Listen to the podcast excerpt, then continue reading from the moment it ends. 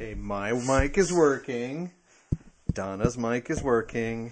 Hello. Oh, fuck, Gary's mic is working. Yeah, sorry about that.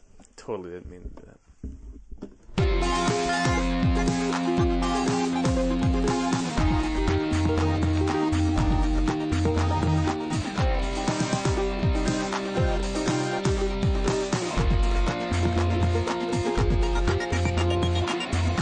Welcome to The Skeptic Wire.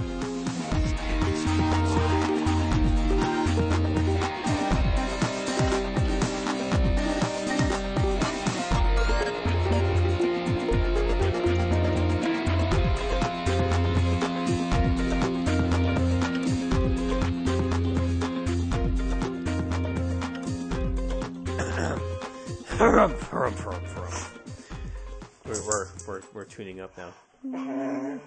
And so is Harpo, apparently. Hello! Hello! It is episode one seventy-eight of The Skeptic Wire for the twenty-fourth of November, two thousand fourteen. Or at least that's when we're recording it. Who knows the, when it's going to come out. Uh, I'm your host, Caroline, and with me this week are Greg Perrine. Hello! And Dennis Wofford. Hello.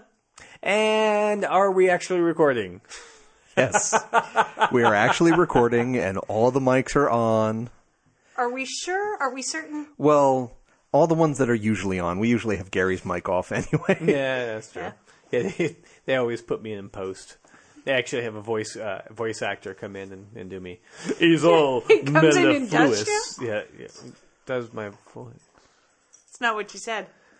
It, it was implied. Sounds like a logical fallacy. It was implied. We'll get to that later. We actually have Harpo come in and loop all your lines. Was it was it was it implied or was it inferred? It was implied. Because I inferred it, or didn't infer it. Yeah, but see, fur is murder. Exactly. Which is why I only wear cotton. I hate it when mommy and daddy fight. You should have seen us when she wore mixed fabric. Well, we know she doesn't eat shellfish. So. I got that one covered. Nope, nope, not going to go there. Okay. Nope. Um. So, how's everybody's almost week been? Awesome! Really? I got a new baby. You you adopted a baby from China? No, no. Is that is that the uh, the thing from from uh, Mystery Science Theater two thousand over there? No. I don't know what you're pointing to. It looks like a fifties vacuum. No, that's a Dyson vacuum, and that is not my new baby. I I, I got a a Mandocello, so I'm very happy. Oh. So you got the thing from The Fifth Element? No, oh. Not the multipass. Mandocello. Mandocello, yeah. The Mandicellians allowed them to come through the board. Never mind. Okay. Cool. And is it everything that you wanted it to be? Yes. It's sweet and low and molassesy sounding and awesome. Cold molasses or warm molasses? Um, sh- warm because it's smooth. Okay. I have nothing to say. I, I honestly, can you bring it out so we can at least uh, to have a look at it? I will at the end of the show. Okay. Zip. Anyway, Donna? Not really doing much of anything right now. Getting ready for Thanksgiving, that oh-so-great American holiday that we will be discussing later in the podcast. Because, let's put it this way, it's either argue with my family or drink. So... Sometimes it's both. And oftentimes the arguments start because of the drinking.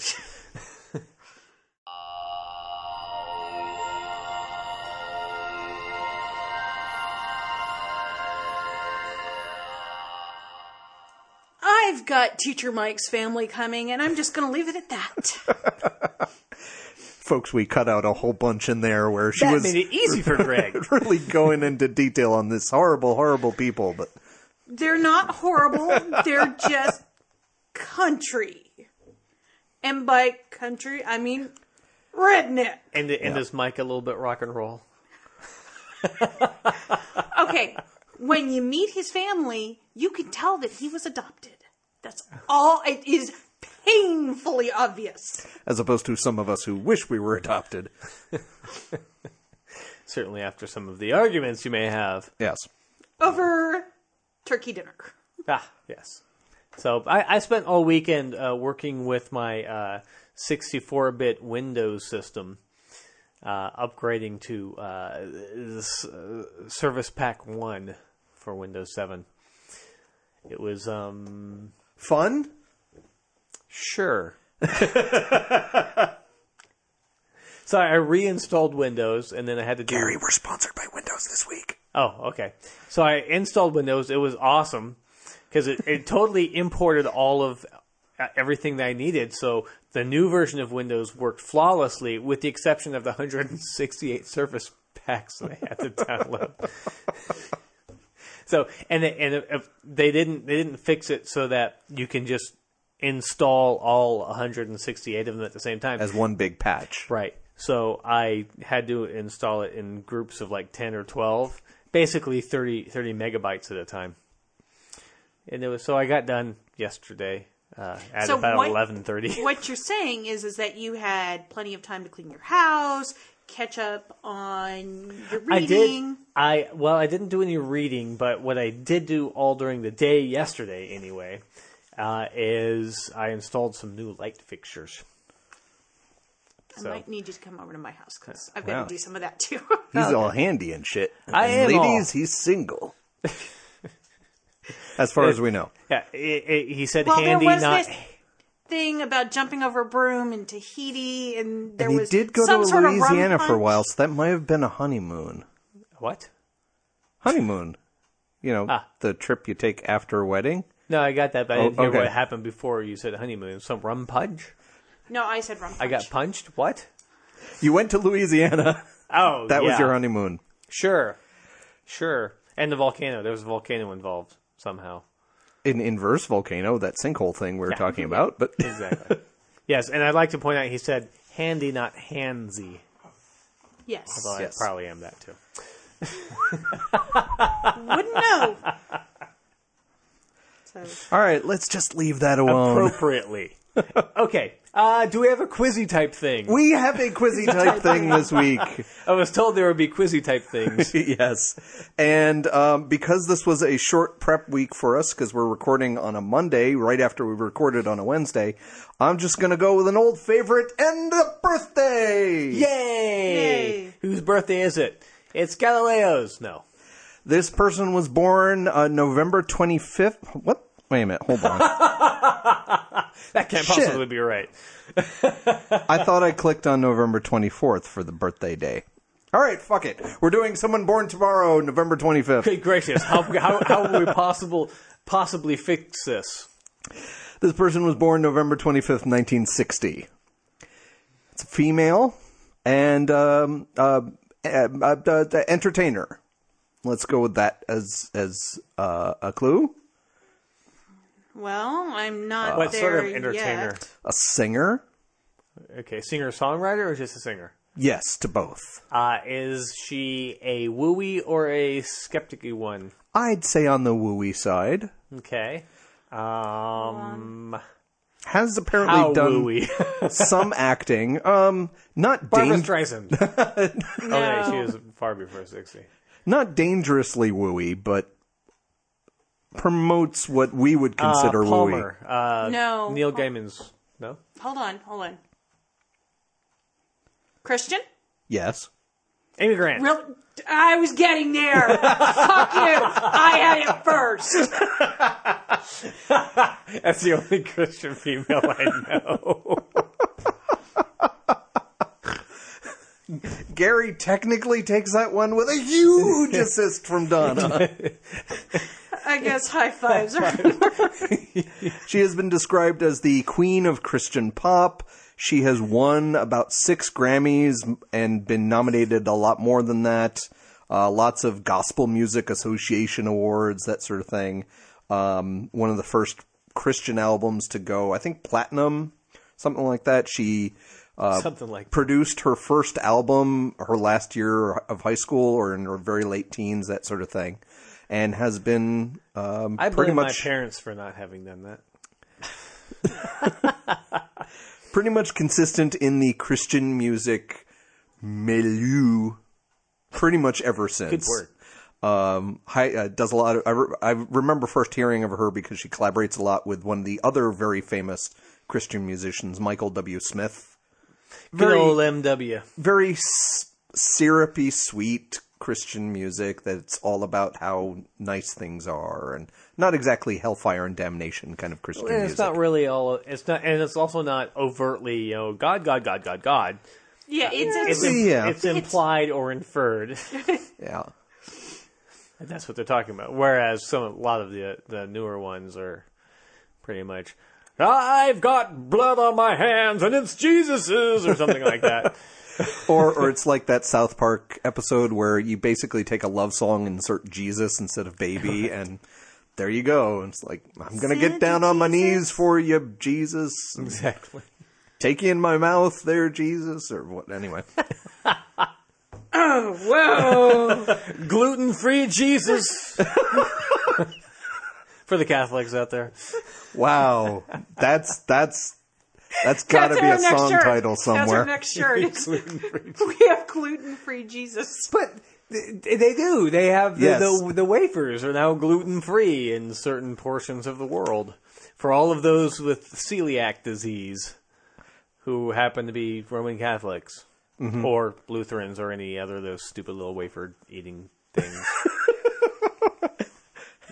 Churches. Way to sum up like billions of people into the, the wafer eating people. Well, I did sum up the Catholic Church as uh, going irrelevant one hundred forty characters at a time. No, no. There's that. But yeah, Amy Grant, born uh, nineteen sixty on tomorrow. On and tomorrow. Oh, today, I could tomorrow. Have sworn I, I could have sworn I quick I clicked on November twenty-fourth, but apparently I didn't. But there's probably plenty of other people born today and tomorrow and the next day, and um, it's it's uh, it's it's not like um, like oh, after like there's some big disaster like um, uh, an earthquake or you mean like Amy Grant's last album. I have no idea. I have that's no true. idea either. Or, um, oh, years ago when the Northeast had a big blackout and all of New York City went out, and then like nine months later there were a bunch of babies born or something like that. Oh yeah, because of the uh, uh, because of the f- the uh, the fuck it, we got nothing else to do syndrome. Uh, I was thinking more I of the cause that, of think, the... Uh, I, think oh, you, okay. I think you actually reverse that. We have nothing else to do, so fuck it. Yeah. It, it works both ways, yes. But also, like, the, the Transformers got overloaded and the system didn't... Yeah, it was it was a uh, as a domino effect. Yes, exactly. It, it didn't accommodate the changes quick enough, that sort of thing. It's true. Um, but... Um, true fact. So it, it may be that I don't know why I was trying to use that as a transition, but um, apparently, are you talking about three to six days of darkness coming yeah, up? Yeah, I was I was trying to get onto that somehow, but I didn't know how I was going to really. That was really trying to shoehorn disaster, babies being born, and how I was going to get back onto that. I have no fucking clue. But anyway, so uh, a couple of weeks ago, I saw someone post an article on Facebook about how there was going to be. I think at the time what was posted was three days of total darkness in December. Hmm. Coming up soon. Yes. Um, thirty-seven minutes. That's my bet. thirty-seven minutes of darkness. That's all we need. thirty-seven minutes of darkness. Oh, dear. It'll be terrifying to all those people who are caught in this darkness. It'll be the worst thing that ever happened to them. What will they do? I have no idea what Gary's channeling, but um, basically this was not a movie announcement or anything like that. It was an article saying that NASA was announcing that in December there's going to be these three days of darkness. It'll be okay, but just so you know, this really big thing is going to happen. And why would this happen, this three days? How how possibly could this happen? Like, does the Earth stop? Because I know the Earth stopped, and they say that the sun was in the in the sky for twenty-four hours or two days or something like that. Is that like Joshua and the yeah. thing in the Bible? Well, they don't. They never mentioned that the other side then had to have been in darkness. Yes. Well, but, they didn't. But it was but a flat also, world. Remember, so. Yeah, it's... that's what I was going to say. Remember, at this time, we, the world was like a pizza. Yeah. And so... well, so, if so the elephants and the... Day in the, of, of daylight would have been true, then it also would have been... there. Then there would have been some record on the other side of the world of this miraculous event two thousand years ago of a day of darkness. a day of darkness. Yeah, but that's the B-side. And whoever listens to the B-side. Of the planet. Of the planet. All right. Australia, South America, Antarctica, you know. Well, as Gary has thankfully proven, um, pretty I'm, much... I'm ignorant? no, no. The, the, the first reaction I had when I first saw this article was, really? Three days of complete darkness, and the, the first time hearing about this is on some dinky little Facebook article posting? Well, they don't want you to know. They, but, the giant ants. But the, it was uh, announced in scare quotes by NASA. So, I mean, okay, it was pretty easy to debunk this for myself and to basically... You, you mean that you you, is, you you listen to the scientists that say that the Earth spins on its axis? You have no, well, okay. You have no proof that the sun is going to rise tomorrow. Technically true, but logically false. Anyway, we'll get into that some other time. But in this case, it wasn't three days of darkness because the world stopped spinning. It was, according to this article that everything was pointing to over at Huzzlers dot com. Huz- Huzzlers. H U Z L E R S. It sounds like a trustworthy site. Yeah. According to this, NASA... It's, it's trustworthy in that their science experts are naked. Yay. That's what I did.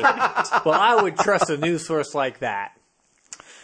Yes. And what they said was that, quote, there was, without, um, I'm trying to decide where to, quote, to... Uh, what? Yeah. Totally. Three days of darkness. Yeah. What um. they, s- I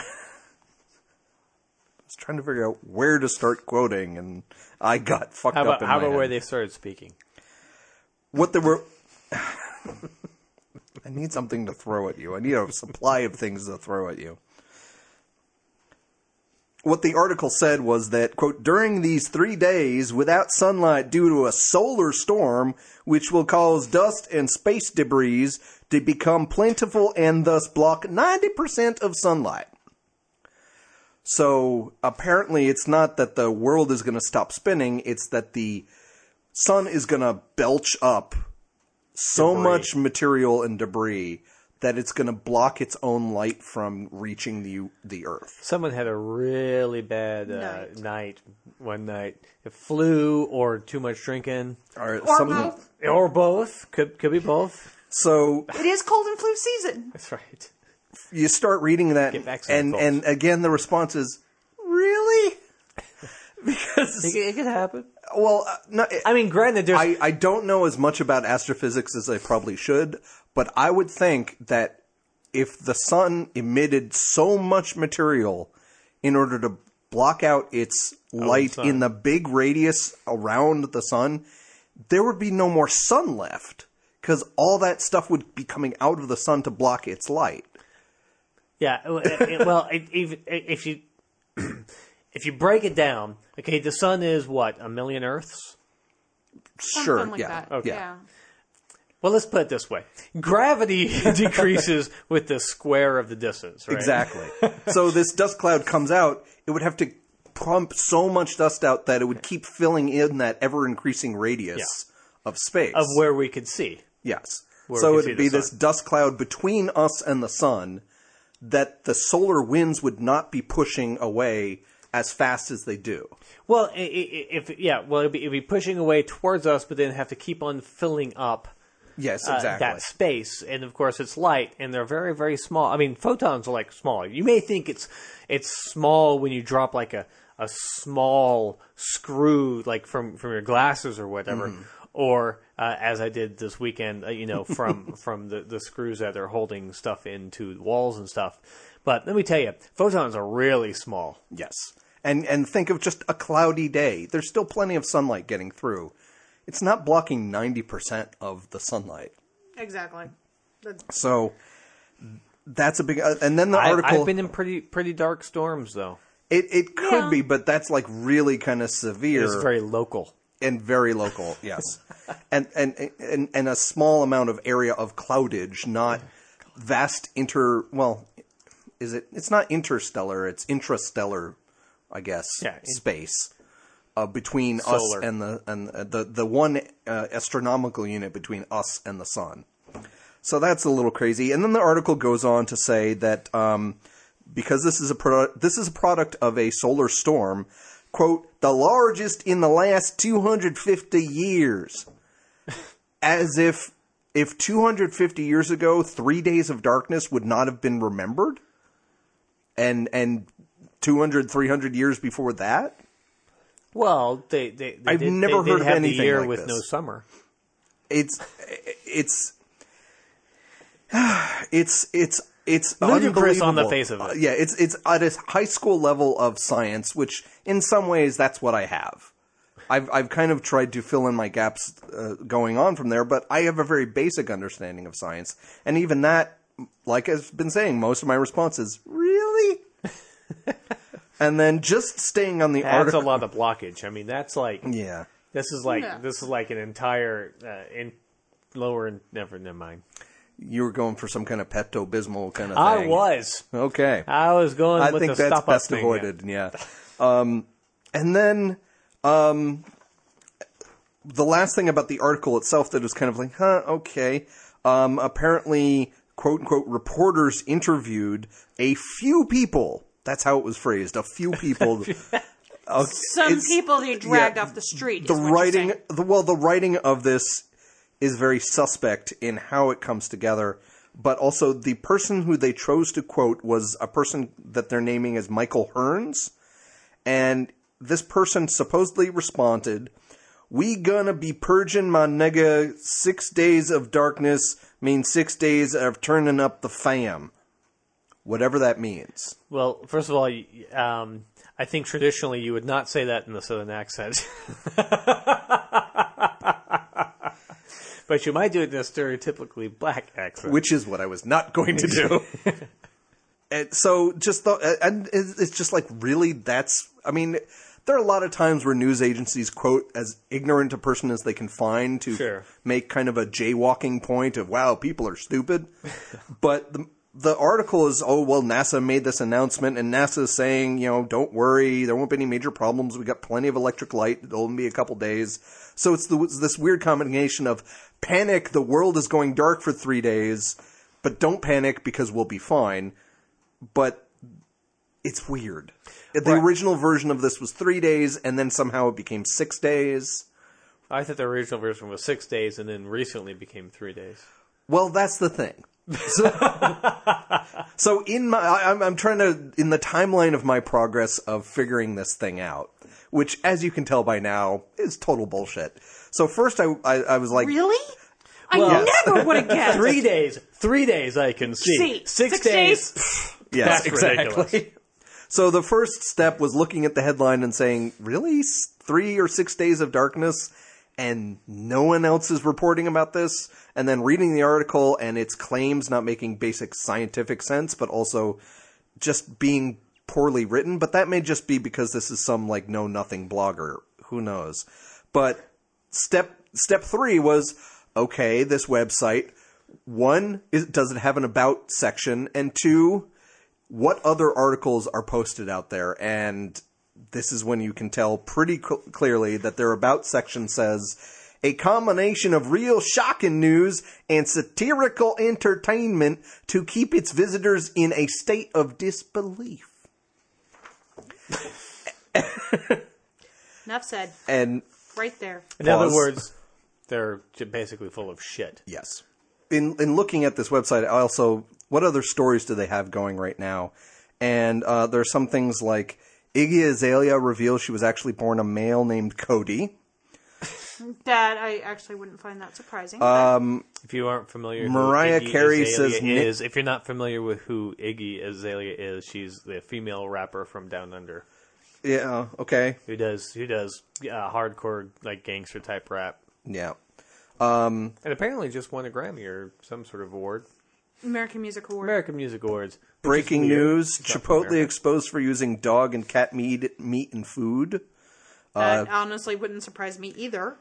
Trojan Condoms and Odell Beckham Junior reached sponsorship agreement, will be featured on Trojan Condom Wrappers. It's it's it's not quite as obviously satire as, say, The Onion or something like that, but it a lot of it is poor taste satire, like what they have recently, which is Raven Simone files molestation charges against Bill Cosby. Yeah, yeah. Where we all know in the news there's a lot of stuff coming out about Bill Cosby and his behavior, but this is just jumping on that bandwagon and and, and going a little she bit has far. Not made any of these accusations. Well, not only that, but well, when, she was questioned, and she was a child at the time, and that was her statement was, yeah. "How fucking dare you? I was a kid." You know, yeah. Basically that was uh, Raven Simone's whole comment about about the whole thing. Yeah, about so, the issue. It's it's a crappy website. It's not even good satire. Like, even websites that are not The Onion, some of them have funny satire. Yeah. This is not one of them. And then, you, and then you know, the, the, the, the next... You're, the dominoes fall really quickly from there. You see the, the About page. You see what other articles are on there. But at least they're upfront about it. I mean, on their About. Because some, some of them... Yeah. Some of them hide it really well. Yeah, because there's the... Uh, what's the one that they... They do satire of real news stories, and they, they mix the two, and you can click on something. Yeah, uh, it's not Daily Current. It's not. It's yeah. Lapine. Is it Lapine? No, I don't think no. it's Lapine. No, it's like the Daily Current. Well, well, Donna looks that up. The next thing I did was I, I went and looked at Snopes, and that's another big kind of bullet in our arsenal when we get True, this kind of crap. However, they admit that they've put some fake ones up there. Yeah. Because they expect everybody to think critically.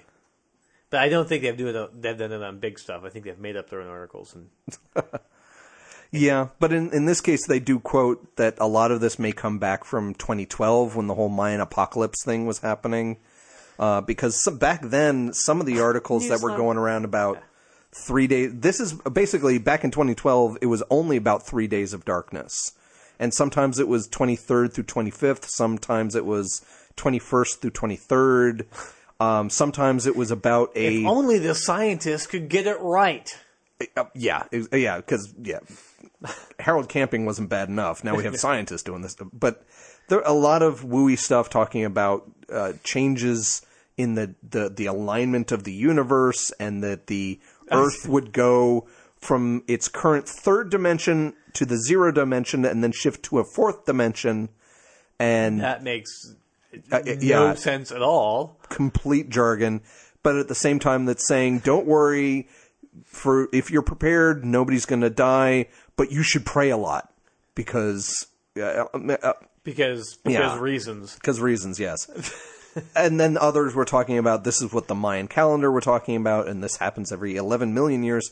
So it seems like this Huzzler article took elements of some of that of the three days of darkness thing and. Some of these articles would refer to, well, NASA has videos about how you should be prepared in an incident, whether it's a hurricane or a zombie apocalypse. Some of them are kind of tongue-in-cheek. Some of them are, you know, how to be careful, that sort of thing. And um, reconstructed into this website just for clickbait.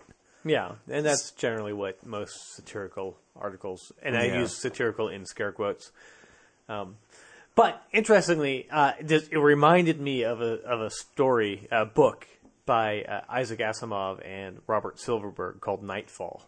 Oh, okay. Which uh, was base is based on a planet that is surrounded by six stars, uh, three stars, a main one, and two smaller ones, and then like two binary stars. And so they're basically born in light. And every two thousand and something years, sixty nine, two thousand sixty nine years, something like that. Uh, there's an eclipse.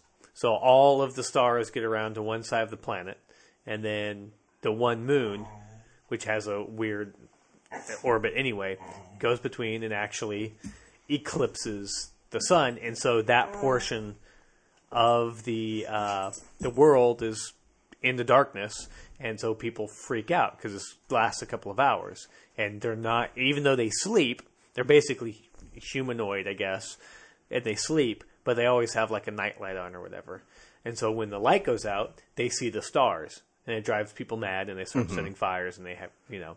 And so it's this is, it's also like the uh, plot to is it uh, Life, the Universe, and Everything, where there's that one planet that's isolated from the rest of the universe, yeah. and they come outside of their cloud because they have this spaceship.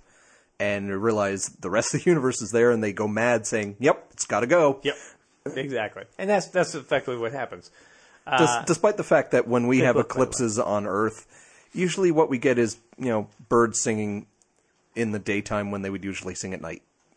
Yeah. But animals don't exactly go crazy. but No, yeah. they, there's there's weird Depends things that happen. Yeah. yeah. And, and, of course, I mean, the Harbingers of Doom, the whole thing, but... Uh, shit, who was it that predicted the eclipse and was thought a god to some native folk, but whatever? Well, that's the story behind um, Connecticut Yankee and King Arthur's Court. Yeah, but there was an actual scientist who predicted it and just, I forget why. Doesn't matter. You know what? This story goes nowhere. Cut it out. Yeah. The importance behind all of this, this was you're going to see your friends...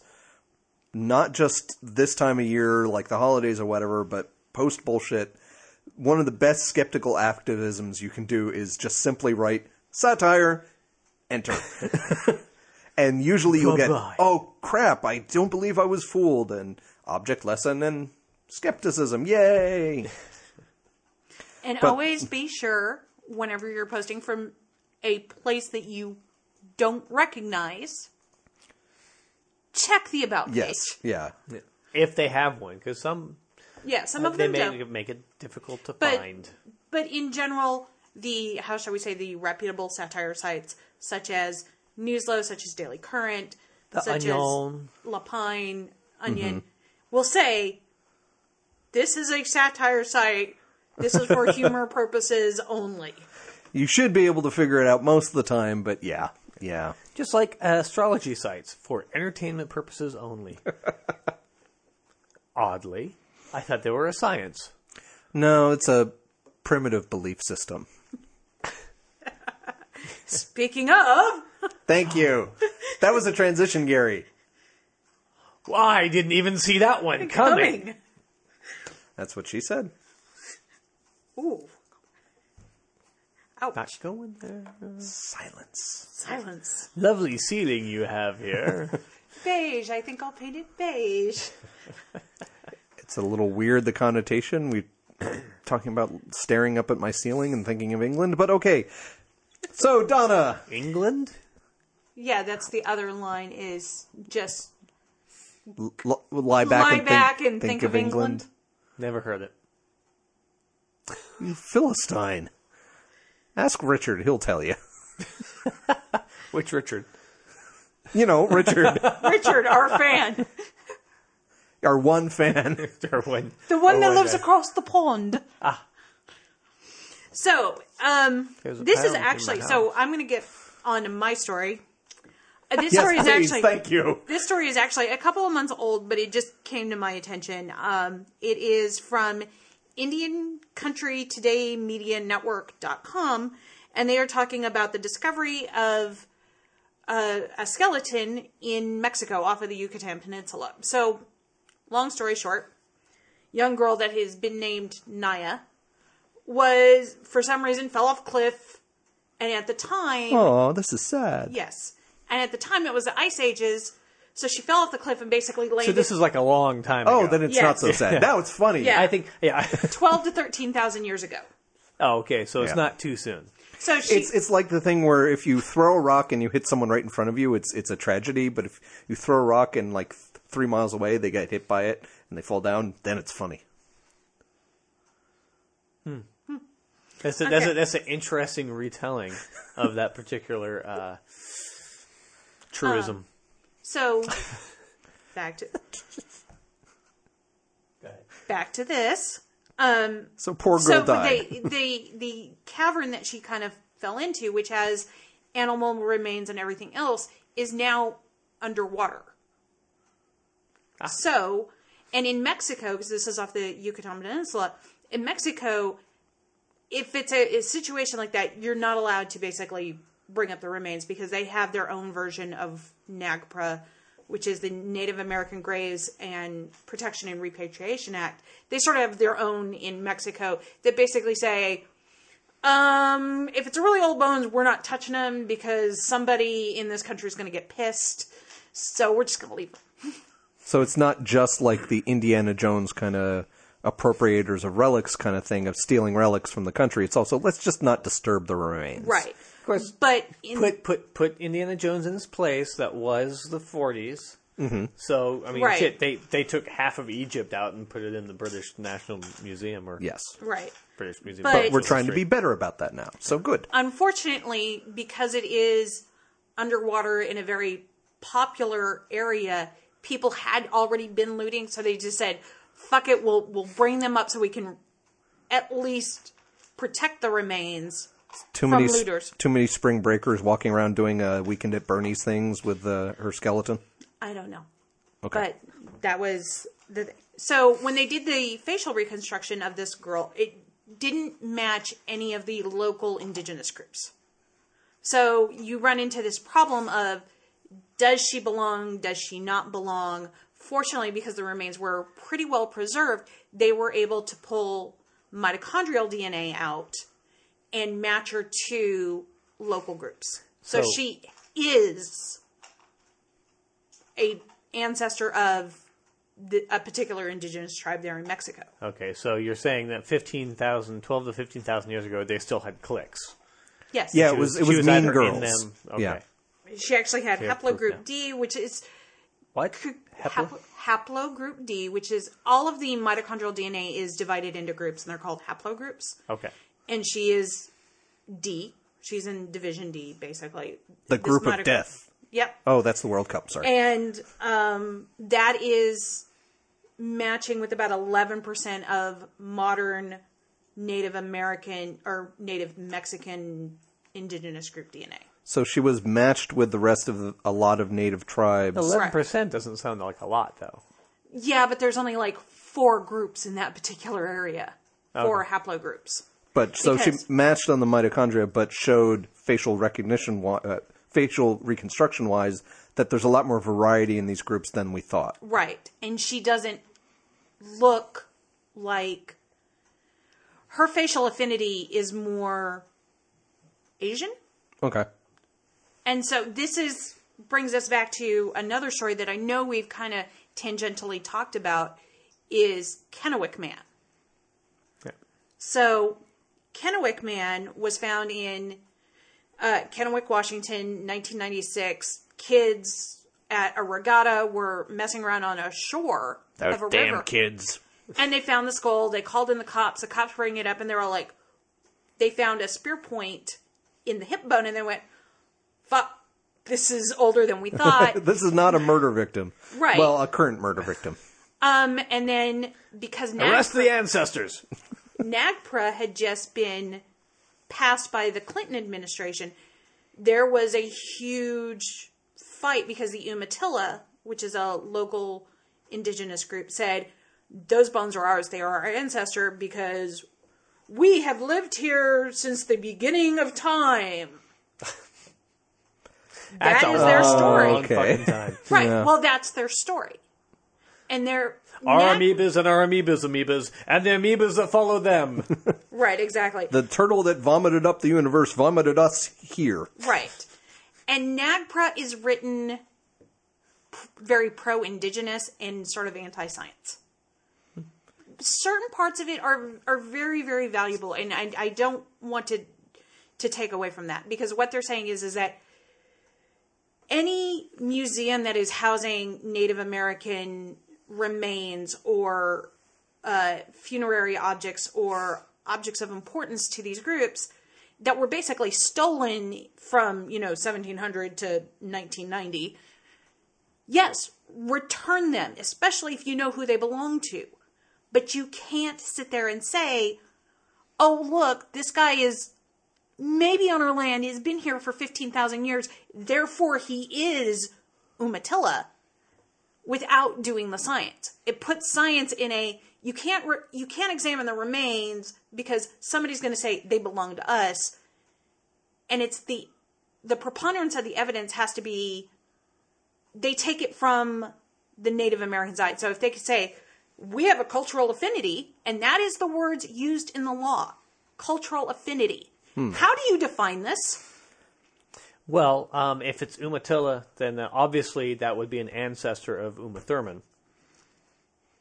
And therefore, Uma Thurman should probably say what happens with all those remains. Ah, okay, thank you. So they're put in a position where they can't test the bones because they're saying, oh, these are native bones, but they can't prove it's native bones without testing them. Right. Catch twenty-two. So a lot of it goes... I guess the good side of it is that it's being very careful with possible native bones, and the scientific community has a lot has to be a lot better about asking very, very, very nicely. Well, let me point something out that a lot of places miss when they talk about, especially in regards to Kennewick Man, about how this cultural affinity and everything else. So they get these remains. The argument starts, the Umatilla going, no, they're ours, and science going, wait, let us look at him. Let us try to pull some D N A. Let us try to do these things. Because those bones have basically now been locked up in storage, and they're not being tested. And they it's, may be locked up in some in just some garage somewhere, not in cold storage to preserve. Right. Well, the storage where they're locked up is Burke Museum at the University of Washington, and there are some contentions that it's not the best set of storage. But that's Kennewick Man and all right. those kind of fights. But now we have fights over this new skeleton as right. well. Right. There are fights over this new skeleton. But once again, this new skeleton is adding to the debate of Kennewick Man, which is if the race, if they don't look alike. Because that was the argument made in nineteen ninety-six, was when they did the facial reconstruction and when they put in all of the measurements of the skull into FORDIS, which is one of the leading um, forensic programs to determine gen- affinity with certain... They've got thousands of profiles. Mm-hmm. So you put in the measurements, you say male or female, you say about how old they are, and it will say... You have a ninety-five percent chance of being from this group. You have a, you know, ninety percent chance of being from this group. And it came back saying ninety-eight percent Ainu out of Japan. Kennewick Man? Yes. Okay. And that is why those bones were not repatriated to the Umatilla tribe. That's why they're still sitting in cold storage. Gotcha. But now we have a girl who we can prove is related but doesn't look like...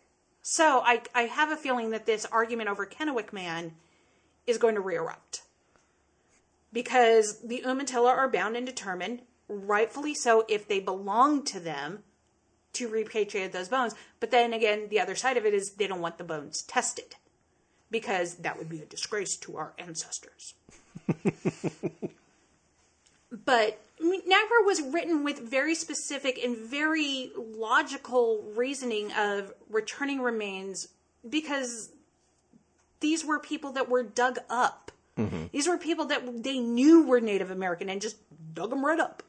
Right. It's it's kind of like the uh, the old, I don't know if this is a apocryphal or not, but the idea of Napoleon soldiers digging up mummies and using them for target practice or something, mm-hmm. or shooting off the nose of the Sphinx, that sort of right. thing. Right.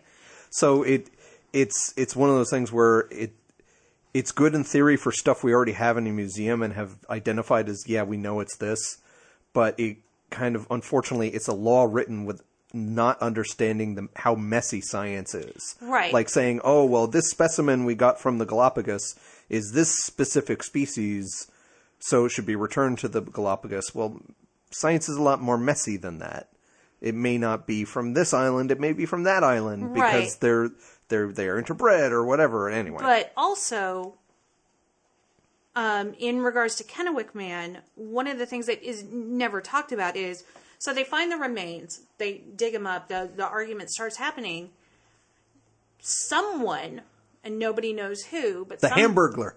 Somebody at Army Corps of Engineers raised the site. Oh, right. Okay. So R A Z E D, not R A I S E D. Yeah, right. Remember yeah. we talked about this right. and when so, we talked about Kennewick Man. One of the things that, as archaeologists, we are always taught is if you can provide the provenance of something, so you've got an arrowhead, you have to be able to say where it's located where it was found, you know, the direction it was pointing in, its weight, all of this, literally how far down from the soil it was, all of it, it's tons of paperwork. Otherwise, it's an A D R.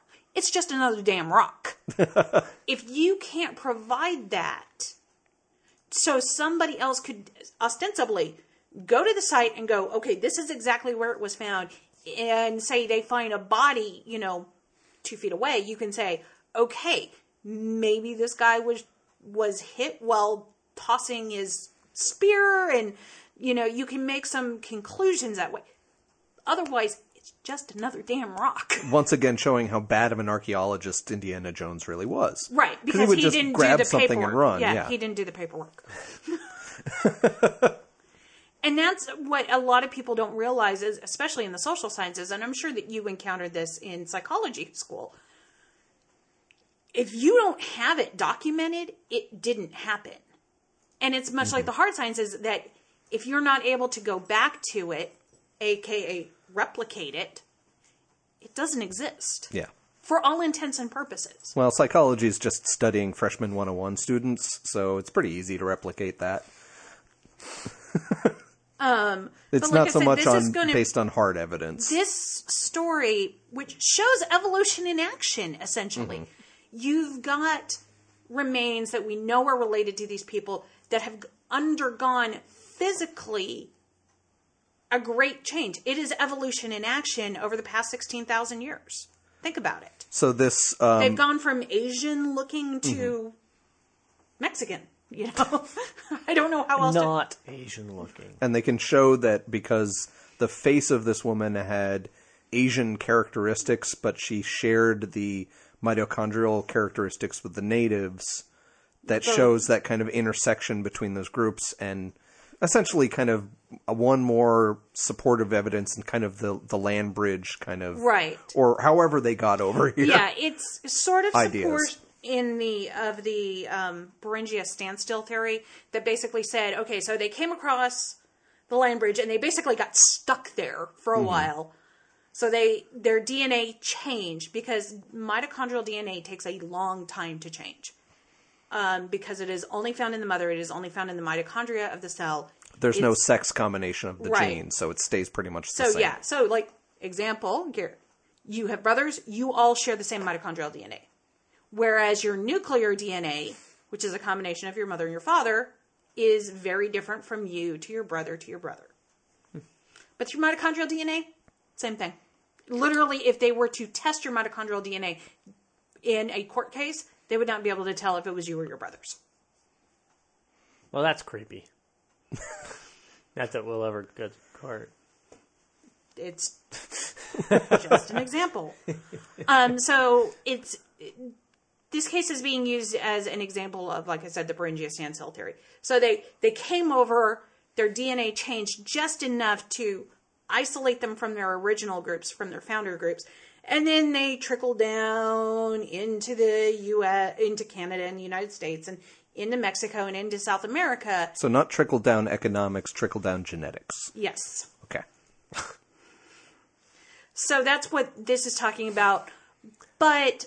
as we've talked about before, the Beringia theory is starting to come under controversy, um, thanks to people like um, Dillahunty, in who's worked in Monteverde, Chile. Not the actress from Touched by an Angel. No, I have no idea. Della Reese? I've okay. never seen Touched by an Angel. Okay. Here, hold on. My, my mother hated it when they would call it that.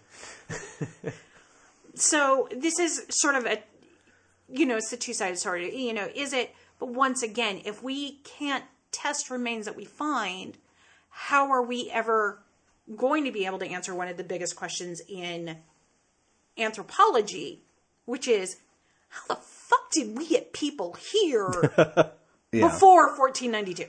Well, that's why the, the importance of... making sure science does ask really, really nicely and is very respectful of remains. Even though it's just a body, it's still, you can't be a dick. Right. It's, you can't be a dick, but at the same time, that's a two-way street of, you can't automatically say, this was found on our land, therefore it is ours, when mm-hmm. it's fourteen, fifteen, thirty thousand years old. Who who knows? It may be that one European body that somehow conclusively proves that Norwegians were in South America first. Right. You need to actually test the damn thing to find out where it came from and who it is. But, I mean, as an example, archaeological digs that happen in Texas, because there is a a wide Native American population here. Before we even go out, we do consults with Native American groups. Wait, We're, there's a large Native yes, American actually, in America? Yes. Hmm. Imagine it's not talking that. about weight, Gary. It's not talking about oh, weight. No, like, no, no, it's just weird that uh, Americans might live in America. Thought they may have moved away.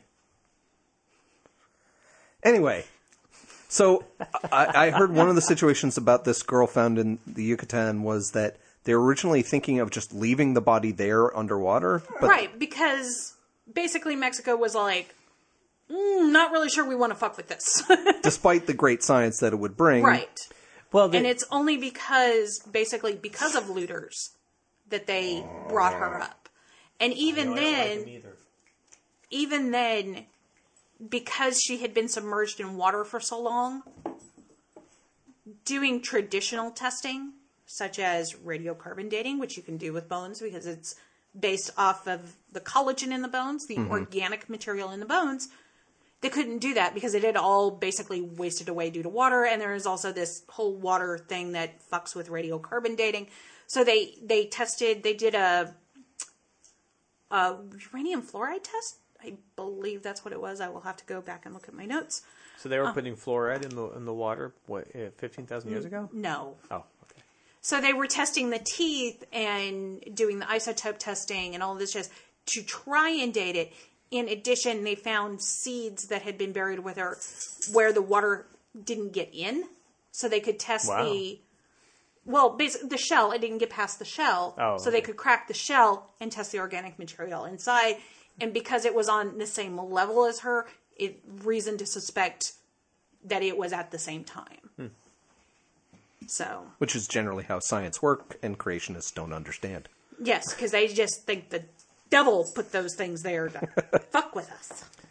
Well, they also well, s- say that carbon dating doesn't prove anything, or right, and, and don't understand that, that people... carbon dating isn't used for everything. It's a right. mixture of all the different elements, like you said, fluoride and potassium, and exactly. And so, once again, it's non-scientific people talking about science, and honestly, talking out their ass. regards to you know, if somebody says, "Oh well." Yeah, you can't get carbon dating from rock. No fucking shit. There is no organic material. That is how it works. Once something dies, it begins to basically expel the radiocarbon. Mm-hmm. And you measure it out and you send it to Lawrence Livermore Labs and they give you a nice little sketch that says, okay, this is probably when it was. Yeah. Well, yeah, but, it's it's, it's kind of like having to argue with someone on this Three Days of Darkness thing, where if they don't understand the basic science of, well, this is just not reasonable, then there's no way to convince them. If if there's no way to say, well, okay, well, this isn't necessarily a body from your tribe. We haven't tested it yet. Well, you can't test it because it's from our tribe. That it's it's like arguing with a wall sometimes. Right. And I mean, I've been in cases where I got called out to a site. It was really interesting because they were paleo, paleo Indians. So we're sitting there and we're on this trove of people, you know, that we could be getting answers for. And the minute that we found out that those remains were over two hundred years old, literally we had to throw up our hands and go, okay, done. We can't do anything. And you know what? Building a road over them. Those remains will never be tested. Those remains will never be examined because we literally got, for lack of better words, cock blocked by a Native American group, you know, and you know, who knows what those remains could have told us about the immigration patterns into Texas. God created us here. Yeah. Oh, there's my rant of the week. Well, yeah, it's, Uh, it's following these lineages or whatever, it's like arguing with your family. Right. Ooh, nice one. Well, it's that time of the year again when all of the holiday parties and going back to visit family and meeting your extended family the once or twice of time of the year that many of us do, if at all. Which means you're going to be meeting up with people who have different opinions and possibly different argumentation styles. So we thought we might go over some argumentation techniques and ideas to recognize logical fallacies. Now, the problem with arguing with someone is when you point out a logical fallacy, you look like, you look like an ass. But, like, if, if they call you a jerk and therefore they're not going to believe you, you can say, hey, that's an ad hominem. Right. And, and I've been doing a lot of that argument lately. Like, I literally will, somebody will say something like that, and I'll just post the Wikipedia link to ad hominem, and I'll be like, boom. Hey, exactly. But sometimes to actually effectively argue, you can't just say, well, that's an ad hominem no. and leave it there. You have to say, and this is what really is going on, and explain, well, yes. A, B, and C. That is why what you have said was logically inconsistent. Right. And which is called an ad hominem. Here's what I think. Yeah. Et cetera.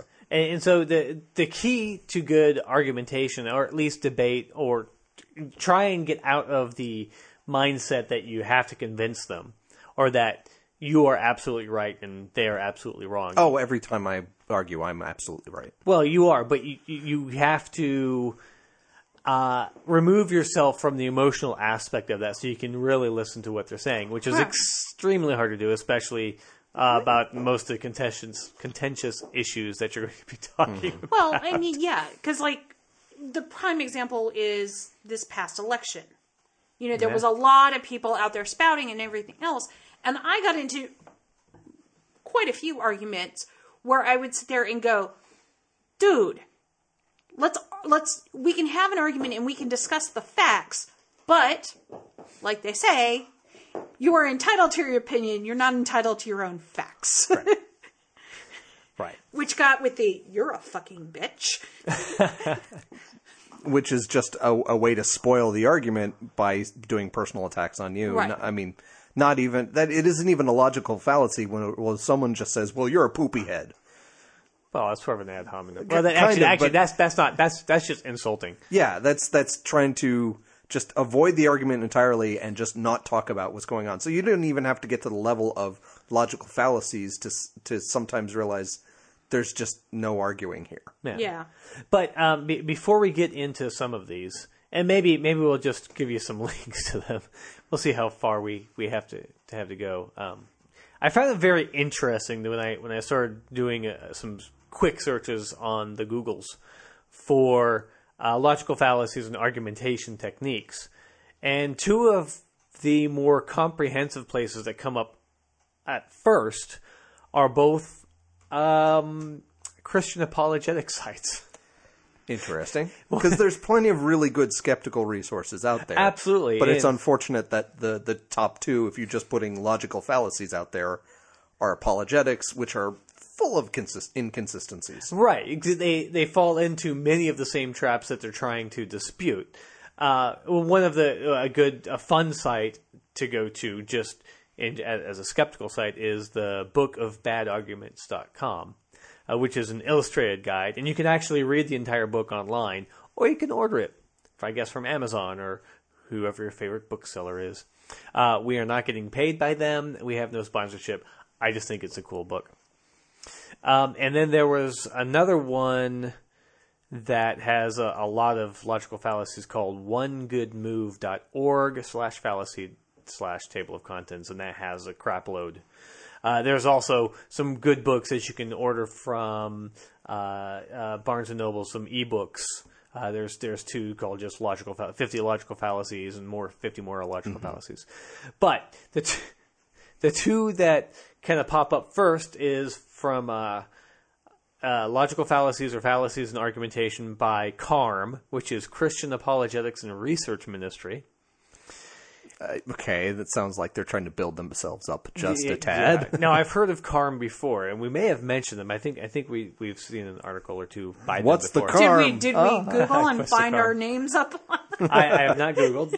Um, but then there's also uh, Hebrew. He, Hebrew, Hebrew, Hebrew for Christians. Uh, Hebrew for Christians dot com, and the four is number four. That one actually is kind of interesting because they're, they've taken the uh, dishonest quote, sorry, dishonest quote, dishonest tricks of argument, end quote, uh, from a book by Robert H. I didn't I didn't realize that this was his full Robert H.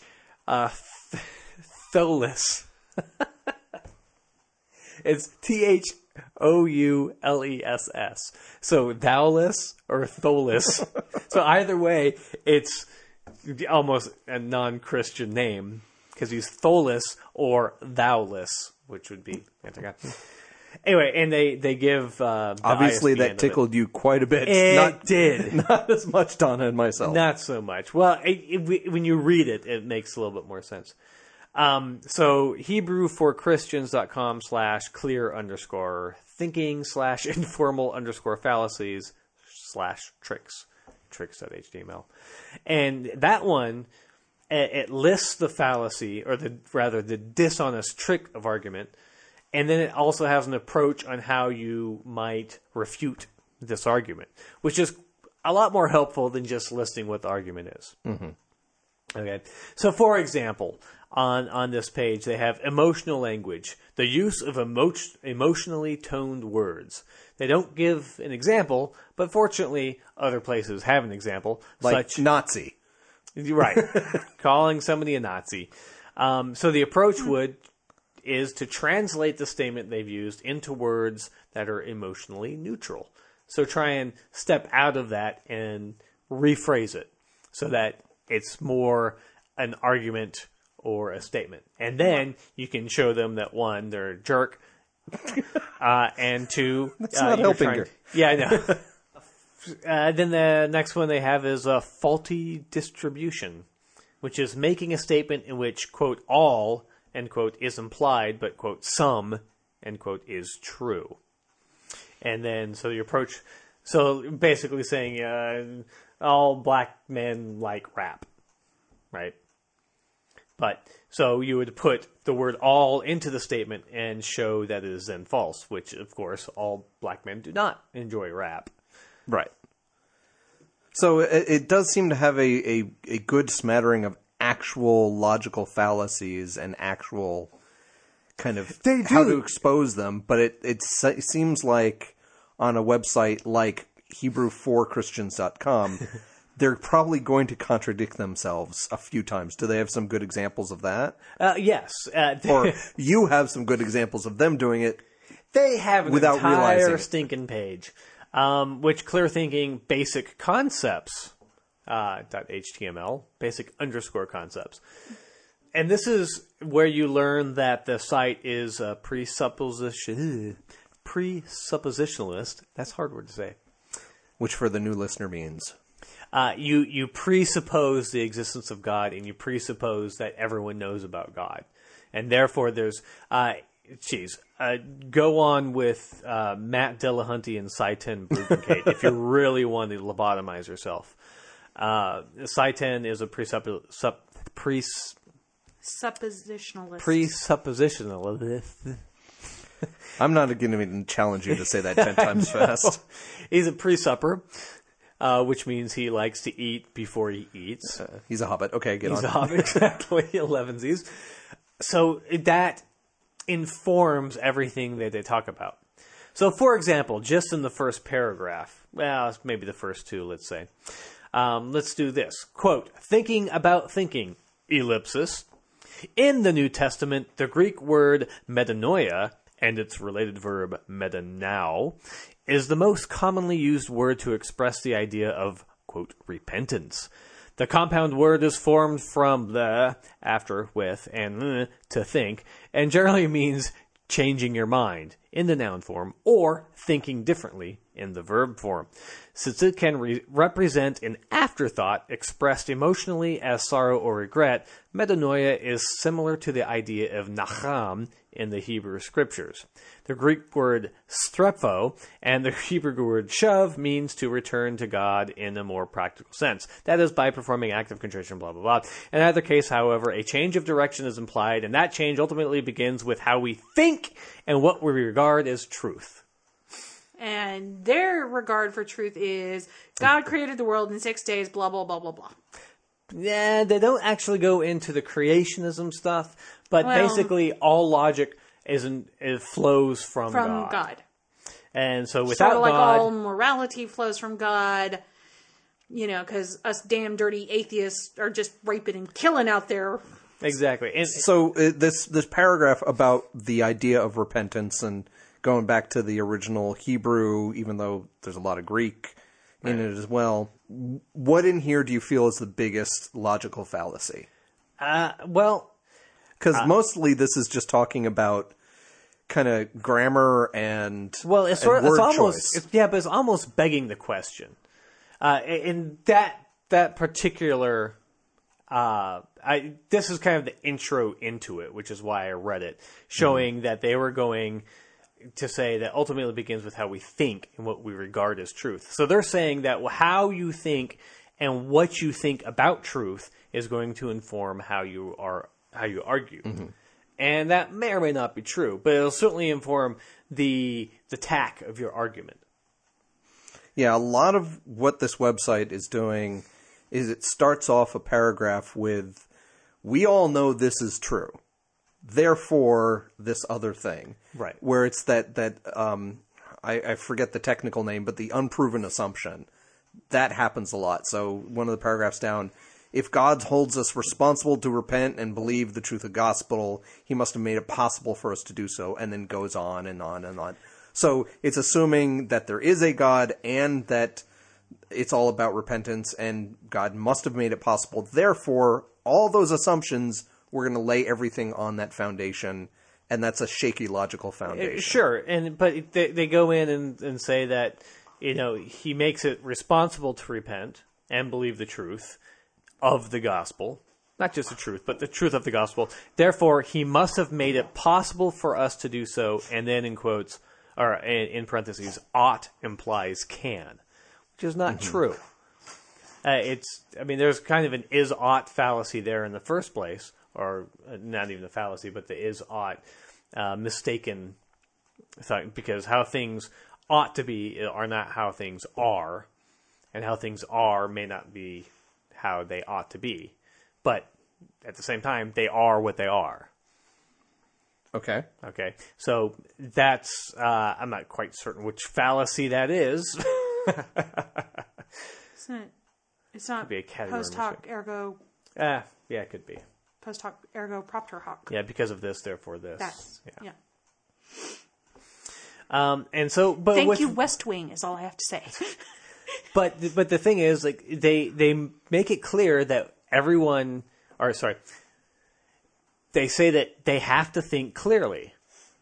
But the the problem is, if you go with this underlying assumption, then you've already colored your entire thinking.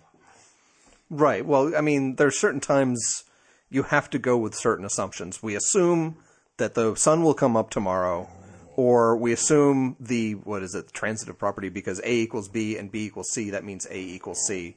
Those are some basic kind of geometric assumptions that you can go with. Right. But a lot of these kind of presuppositionalist websites go with those kind of ideas of, well, we have, we assume all this is already proven, all to kind of prove itself. So it's a lot more kind of circular argument kind of thing. Well, sure. I mean, when, when because they, the Bible, therefore the Bible. It, right. And, and because I think their foundation is weak because of the circular logic. It's yeah. basically built on sand, because they say that, you know, the witness of God's truth is foundational to all of our thinking as well. Right, which is an appeal to belief. Right, and if you regress far enough in the chain of reasoning, you will always encounter first principles, intuitions, axioms, and apprehensions of the laws of thought, which, of course, come from God and not necessarily from just plain logic and the way things work. So without God, there couldn't A could not equal A, and therefore A could not equal B, therefore B could not equal A, and therefore A equal B equals C, and therefore A could not equal C. Gotcha. It, it's just kind of that it's simple, simple. Uh, that's actually more math, but it's logic, mm-hmm. right? If A, sorry, if A is true and B are true, then perhaps C is true. Perhaps being the key word. Yeah. But in their in their case, no, C is absolutely true. But regardless, I, I just found it interesting that these sites were had had all of these logical fallacies on them. Yeah, it might be a fun exercise. You know, we'll obviously have the link to this website on our uh, blog page announcing the episode. And if y'all listeners want to do this, just read through it and, and, and kind of have your list of logical fallacies next to you and, and see if you can point out specifically, you know, here is this specific one. Here's the no no true Scotsman one, or here's um, arguing the begging the question, or et cetera, et cetera. Because I'm sure it's full of it. Yeah. yeah. Um, so let's but let's go through and, and let's do some of the things that you might encounter when arguing. Mm-hmm. So we talked about emotional language. That's always a big one, especially when people are drinking. Then, then they get and they get angry. Um, the faulty distribution, invalid sampling is a big one. Uh, basically, or that's a selective uh, reasoning where you choose the cherry picking, where you choose only the bits that you want to talk about and ignore the rest. And I, I whether it's supporting your position right. or or knocking down the other person's position. Well, exactly. A prime example would be, you know, four out of five. Dentists recommend dentine, but they contacted five hundred and only got four. So, or, or and that's also an appeal, appeal to authority. Yeah.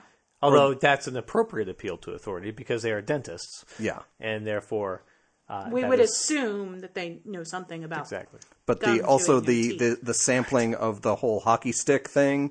Ah, yes. With the climate chi- change I deniers. I ran into that this week. Of of well, if if you look at the highest and lowest temperatures of these different years, oh, it looks like we're actually going down in temperature, not up. And it's like, well, it depends on what data you're sampling or the usually actual do it hockey from, like, stick between thing. eighty and two thousand, which mm-hmm. there was a slight dip, but when you look at the entire range, uh, if which of course most climate denialists don't agree that without direct measurement you can actually make the assumption of what what the climate was like. Right, uh, but if which, you make three different types of measurements, like ice core samples plus tree rings plus some n- not quite accurate temperature measurements, all of those combined can prove a trend in the same way that, like, carbon dating, where you if you ta- uh, test carbon and potassium and radion or something, they all kind of point in the same direction. Right. And, and combine that with clay pot analysis to say, we know these pots were made five hundred years ago. Yeah, we and know. we found the same technique next to this dead body. It's probably five hundred years old. Right. So, yeah. Thank you. All that kind of fun stuff. But anyway, that's a, that's a climate change discussion. And we only got a few more minutes to discuss uh, that's right. logical fallacies. So. That's right. But we'll get back to the climate change one because I'm going to have to bone up on that. Yeah. Because I have a, a new uh, coworker who is a denialist. Yeah. Pretty much everybody in the company is not as well. Entirely surprising down here in Texas. No, yeah. Imagine that.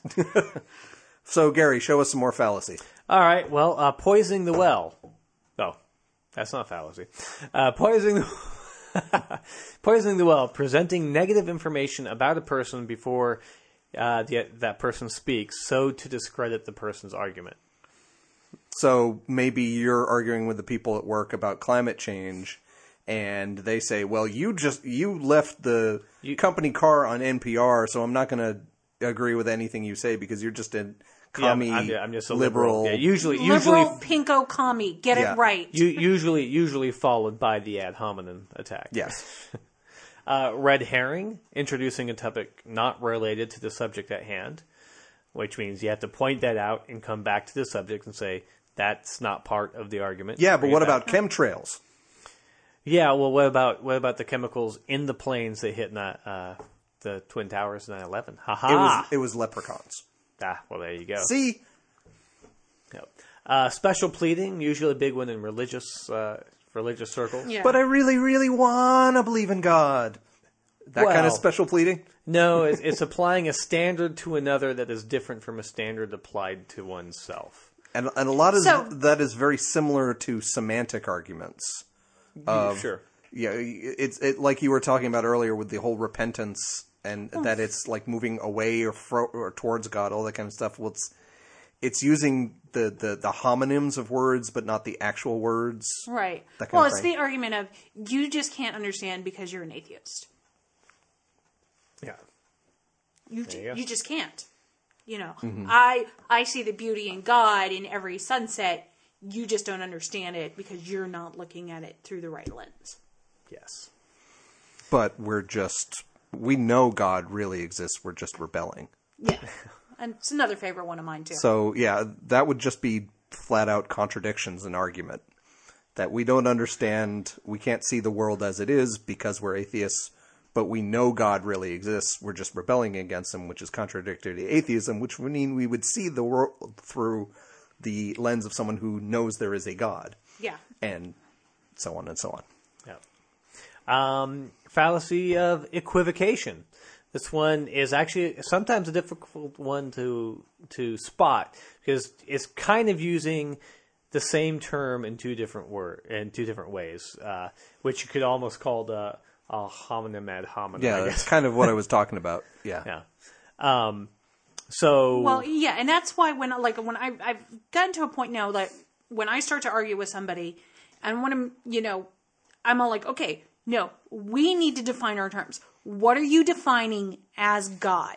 What are you defining as, you know, it, how do you define global warming? Right. So that each person knows, so that you can get sort of slide around the, the equivocation argument because otherwise you, they'll start moving the goalposts, right? Which is another fallacy. Which is, yeah.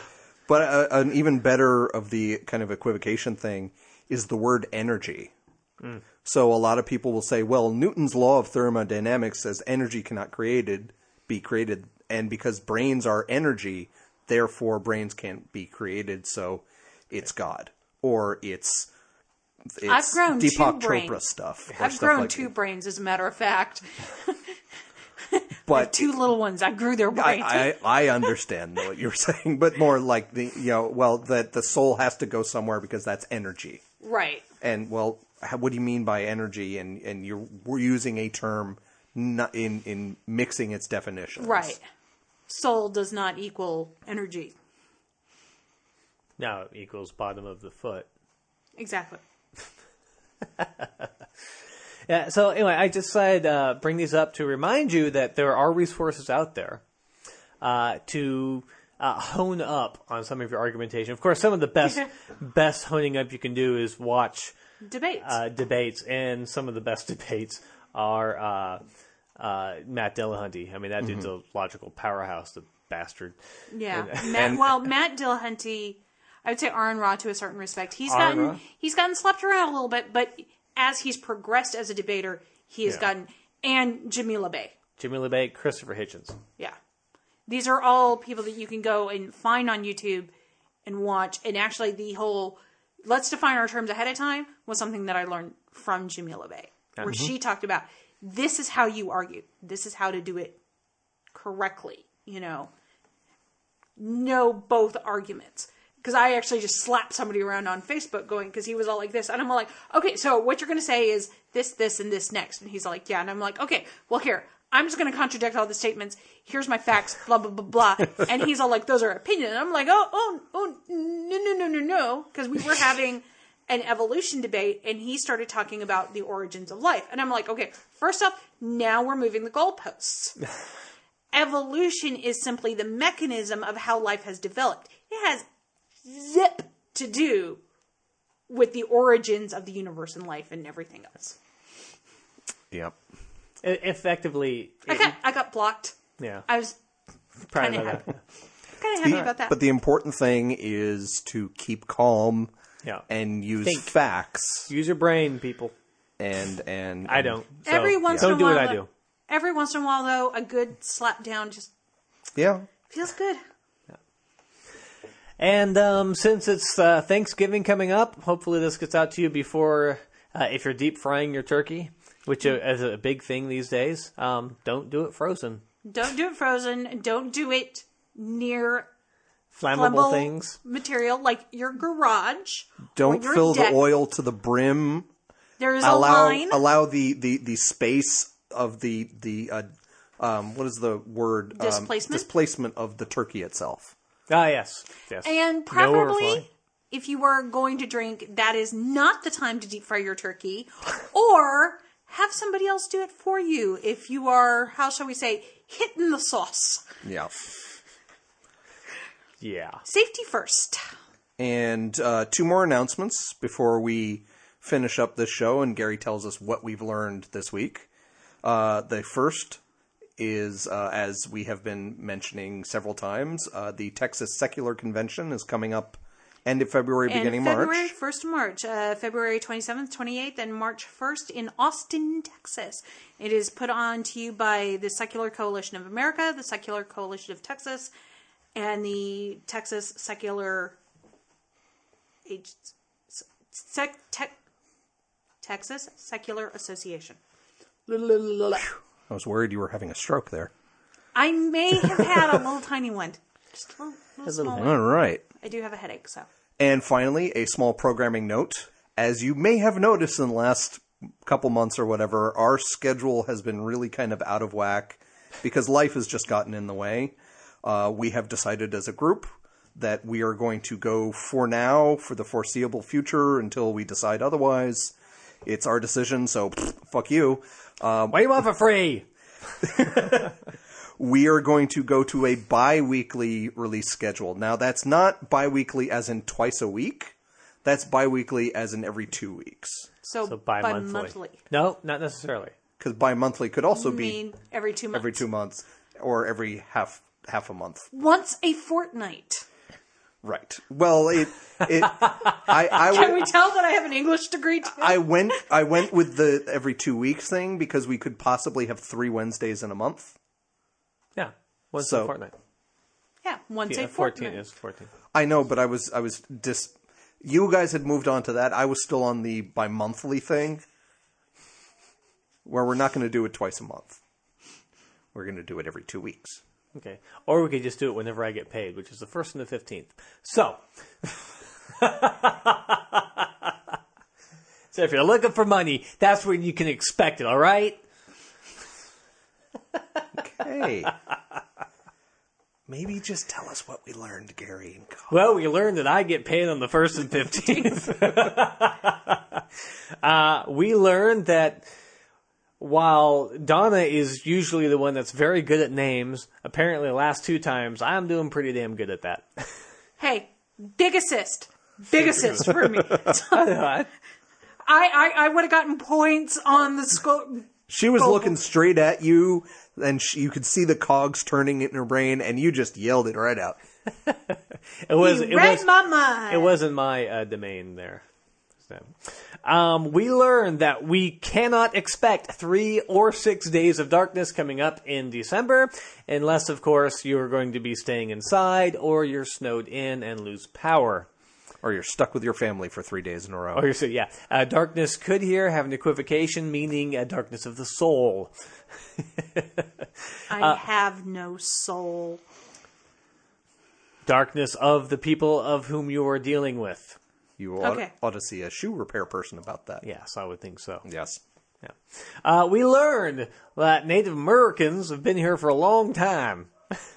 And their remains are special and should be tested, but also shouldn't be tested. Yes, they, they can both be looked at and not be looked at, uh, depending on whether they are Schrodinger's bones. Yeah. That was, damn it, I was going to go for a Schrodinger's joke, too. Oh, well. Schrodinger's. Sure. Not only did you steal the Amy, Gr- Amy Grant identification from Donna, you stole my joke. Yep. Schrodinger's Merkins. Wait, Schrodinger's Merkins? The Merkins, Merkins may or may not be there. How did we get on a avert, conversation about pubic avert, wigs again? Avert, avert your eyes. Um, and then we learned that logical fallacies are stupid and they should just die because they're stupid and anybody who uses them are stupid as well. So there. I see. And we learned you'll have Skeptic Wire episodes every two weeks. Every two weeks. Every other week. The week of a fortnight after. Sure, whatever. He said in godly language. What does it mean? You you you it forgot means what your, it means to you. No, you forgot your thous, these, and begets. It means we're at an hour and a half and we should stop already. After two weeks, we shall begot. Uh, and, and another episode. Whoa. Skeptic Wire begat another Skeptic Wire. Which and begat another Skeptic Wire. Wait, we have one hundred seventy-eight begats to get through. That's one hundred seventy-eight generations, maybe, of begatting. Skeptic Wires. Begetting? Begetting? Get? Pat? What? America! Don't look at me. This is you two. I'm just... You guys are vamping on doing your own thing. No. This mm. is Sparta! No, this is Skeptic Wire! Skeptic Wire! You also recently listened to that uh, Ask Me Another episode. Oh, yes. With Neil Gaiman. Yes, I did. Yeah. Okay. yes. Yes, I did. It was funny. Anyway, so thanks for joining us this week. Thank you, Donna and Greg. Thank, Thank you. you, Greg and Gary. Thank you, Gary and Donna. There you go. And you guys have a wonderful uh, week, and we'll talk with you t- two weeks, and we'll talk with you um, hopefully not burnt by hot oil or anything like that. Ooh, in two sexy. Weeks. Okay. Bye. Bye. See you later. The Skeptic Wire podcast theme music is by Oscar Lawn with guest mandolin by Greg Perrine. If you've enjoyed listening to The Skeptic Wire, leave a review on iTunes or leave us a voice message via the Podposted app for iPhone. Friend us on Facebook or follow us on Twitter at The Skeptic Wire. Follow our blog at skeptic wire dot blogspot dot com or send us an email, skeptic wire at gmail dot com. You've been listening to The Skeptic Wire.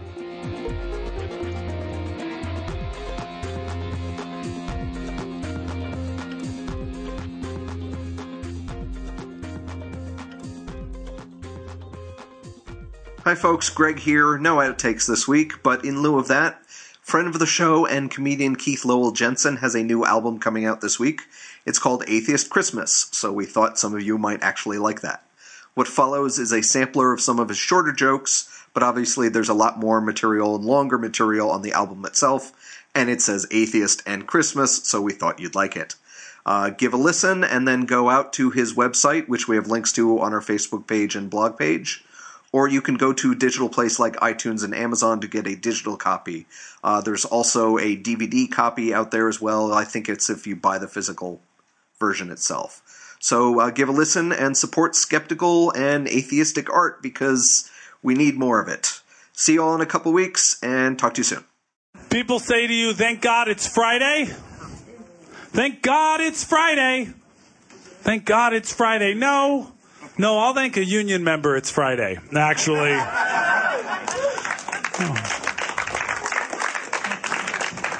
I seem to remember God being a big proponent of the six-day work week, actually.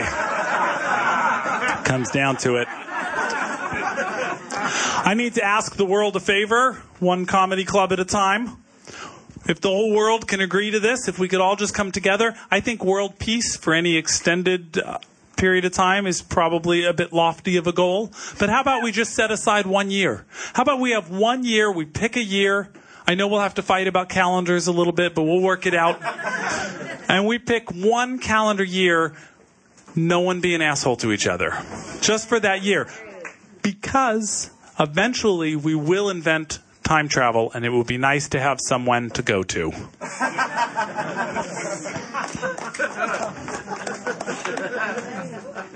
I just read nineteen eighty-four, just reread it, great book. It's a fun book to read on this side of nineteen eighty-four. Do you guys realize the silly stuff that George Orwell said? He supposed that by this point in our history, we would all be speaking in this hyper-efficient newspeak. I tell you what, when I read that, I just L M A O. You know what I'm saying? I just LOL'd and L'd and L'd. And the thing that Orwell never could have foreseen is that we would all go out and buy the cameras ourselves.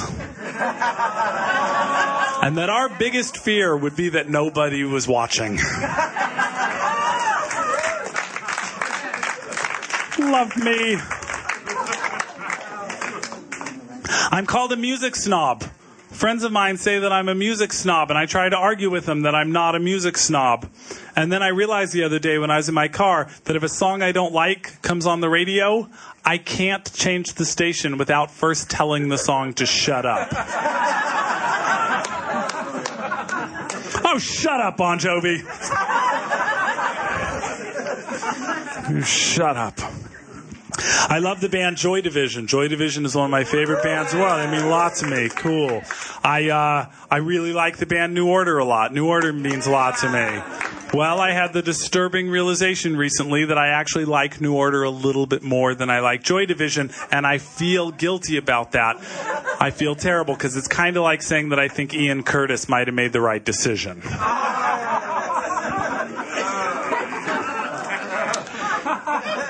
It's all right. That's a joke for some of you.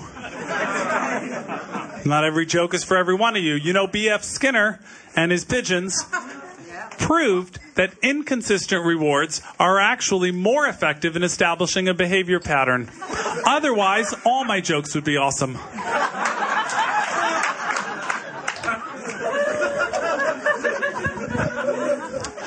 I've been doing some songwriting myself lately. I'm working on a country song. I've only got the title so far, but I think it's pretty damn good. It's called Her Safe Word Was Goodbye. Thank you. If anyone knows a few chords and some words that rhyme with goodbye, hit me up after the show. We'll make this thing happen. I've also been writing a lot of suicide notes lately. Assholes.